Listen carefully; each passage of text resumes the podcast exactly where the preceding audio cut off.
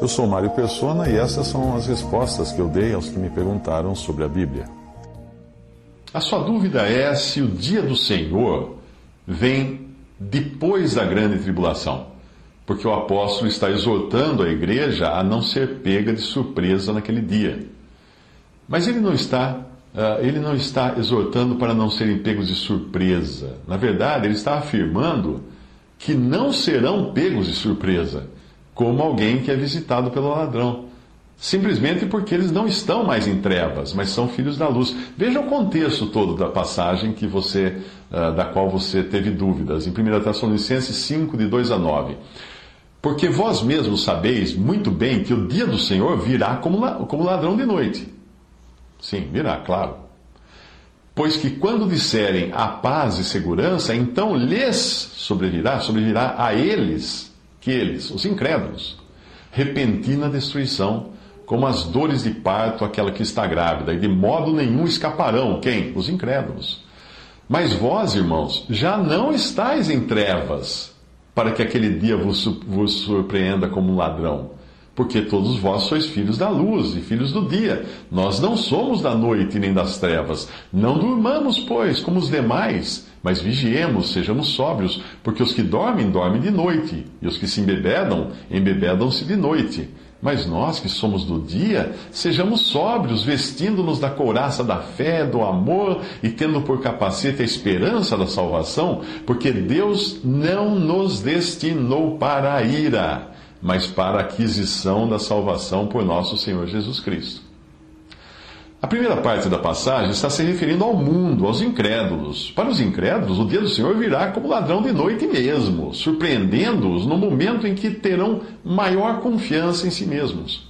As dores de parto formam uma, uma interessante analogia, não é? A, a mulher ela é surpreendida pelo princípio das dores.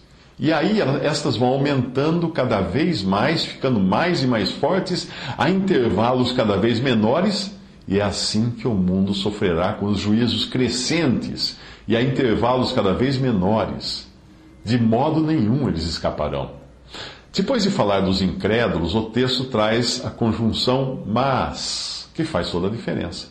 Agora ele vai falar dos crentes, dos irmãos. Estes não estão mais em trevas para serem pegos de surpresa pelo dia do Senhor, como se esse viesse como um ladrão para trazer algum dano para o crente. Não, não vai, não vai servir, não vai, não vai prejudicar em nada o crente, o dia do Senhor que ele vem para o mundo.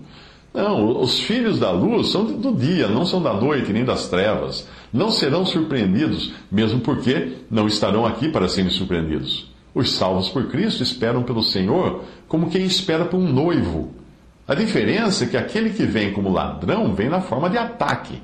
E o noivo chama a noiva para encontrar-se com ele. Veja o contraste. Segundo Pedro 3,10, mas o dia do Senhor virá como ladrão de noite, no qual os céus passarão com grande estrondo, e os elementos ardendo se desfarão, e a terra e as obras que nela há se queimarão. Agora veja 1 Tessalonicenses 4, de 15 a 17.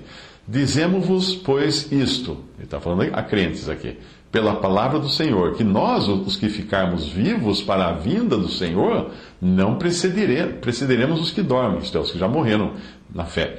Ah, porque o mesmo Senhor descerá do céu com alarido e com voz de arcanjo e com a trombeta de Deus, e os que morreram em Cristo ressuscitarão primeiro. Depois nós, os que ficarmos vivos, seremos arrebatados juntamente com eles nas nuvens, a encontrar o Senhor nos ares e assim estaremos sempre com o Senhor. Apocalipse 22, 17: E o Espírito e a esposa dizem: Vem. Para o crente, o Senhor vem como a resplandecente estrela da manhã. Qual é a estrela da manhã? Aquela que surge antes do sol raiar. Apocalipse 22, 16: Eu, Jesus, enviei o meu anjo para vos testificar essas coisas nas igrejas. Eu sou a raiz e a geração de Davi, a resplandecente estrela da manhã. Para o mundo, porém, para os incrédulos, o Senhor vem como juiz. E é assim que João o enxerga em Apocalipse 1. Ele vem como o sol da justiça, para expor todo o mal e julgá-lo com seus raios flamejantes. Apocalipse 1,16. E ele tinha na sua destra sete estrelas, e da sua boca saía uma, uma aguda espada de dois fios, e o seu rosto era como o sol quando na sua força resplandece. Voltando ao trecho de 1 Tessalonicenses, depois vem sim a exortação do apóstolo para que os crentes vivam em conformidade com a posição de bênção que já ocupam, ou seja, daqueles que não serão surpreendidos pela vinda do Senhor. A exortação aí, depois, é quanto à sobriedade e à vida de expectativa pela volta do Senhor. Uh, veja esse trecho do livro Acontecimentos Proféticos de Bruce Anstey. Aspas. É de, é de extrema importância entender a distinção que existe nas Escrituras entre o arrebatamento e a vinda de Cristo. Os dois eventos não devem ser confundidos. Embora o Senhor venha do céu em ambas as ocasiões, o arrebatamento e a vinda de Cristo são eventos claramente distintos. Arrebatamento é quando o Senhor vem para os seus santos como ele prometeu em João 14, de 2 a 3. Vinda de Cristo é quando ele vem com os seus santos, que foram levados à glória antes do arrebatamento. Judas 14 e Zacarias 14, versículo 5. O arrebatamento poderia ocorrer a qualquer momento, até no tempo dos apóstolos, mas a vinda de Cristo não acontecerá até cerca de sete anos após o arrebatamento. No arrebatamento, o Senhor vem secretamente, num piscar de olhos. 1 Coríntios 15, 52. Em sua vinda, ele vem publicamente e todo olho verá. Apocalipse 1, 7. No arrebatamento, ele vem para libertar a igreja. 1 Tessalonicenses 1, 10. Na sua vinda, ele vem para libertar Israel. Salmo 6, de 1 a 4. No arrebatamento, ele vem nos ares para sua igreja, pois ela é o seu povo celestial. 1 Tessalonicenses 4, de 15 a 18. Em sua vinda, ele volta à terra, no local chamado Monte das Oliveiras, ele volta ali para Israel, que é o seu povo terreno. Zacarias 14, de 4 a 5. No arrebatamento, é o próprio Senhor quem reúne os seus santos. 1 Tessalonicenses 4, de 15 a 18 e 2 Tessalonicenses 2, versículo 1. Mas na sua vinda, ele envia os seus anjos para reunir os eleitos de Israel. Mateus 24, 30 ao 31. No arrebatamento, ele leva os crentes para fora desse mundo, deixando para trás os ímpios. João 14, de 2 a 3.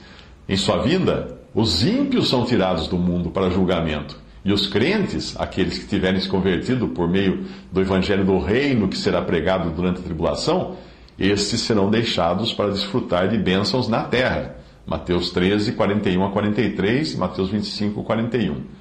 No arrebatamento, ele vem para libertar os seus santos, que é a igreja. Libertar os seus santos da ira vindoura. 1 Tessalonicenses 1,10. Em sua vinda, ele vem para derramar sua ira.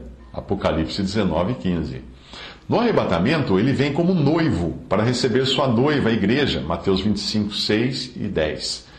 Em sua vinda, ele vem como filho do homem em juízo sobre aqueles que o rejeitaram. Mateus 24, 27 e 28. No arrebatamento, ele vem como estrela da manhã, que desponta pouco antes de raiar o dia. Apocalipse 22, 16. Em sua vinda, ele vem como o sol de justiça, que é o próprio raiar do dia. Malaquias 4, 2. No arrebatamento, ele vem sem quaisquer sinais, pois o cristão anda por fé e não por vista. 2 Coríntios 5, 7. Já a sua vinda será cercada de sinais, pois os judeus pedem sinais. Lucas 21, 11 e do versículos 25 ao 27 e 1 Coríntios 1, 22. Nas Escrituras, nunca é feita referência ao arrebatamento como um ladrão de noite, mas em sua vinda, ele é comparado ao ladrão de noite. Você pode ver isso em 1 Tessalonicenses 5, 2 2 Pedro 3,10, Mateus 24, 43 e Apocalipse 16, 15 e Apocalipse 3, versículo 3. Nós temos a sua vinda para o que era seu, que é a primeira vinda, em João 1, versículos 10 e 11, Hebreus 10, versículo 7. Temos a sua vinda pelos que lhe pertencem, arrebatamento, João 14, de 2 a 3, 1 Tessalonicenses 4, de 15 a 18, e temos a sua vinda com os que lhe pertencem, que é a vinda de Cristo em Judas, versículo 14. Até aí, texto de Bruce Einstein, do livro Acontecimentos Proféticos.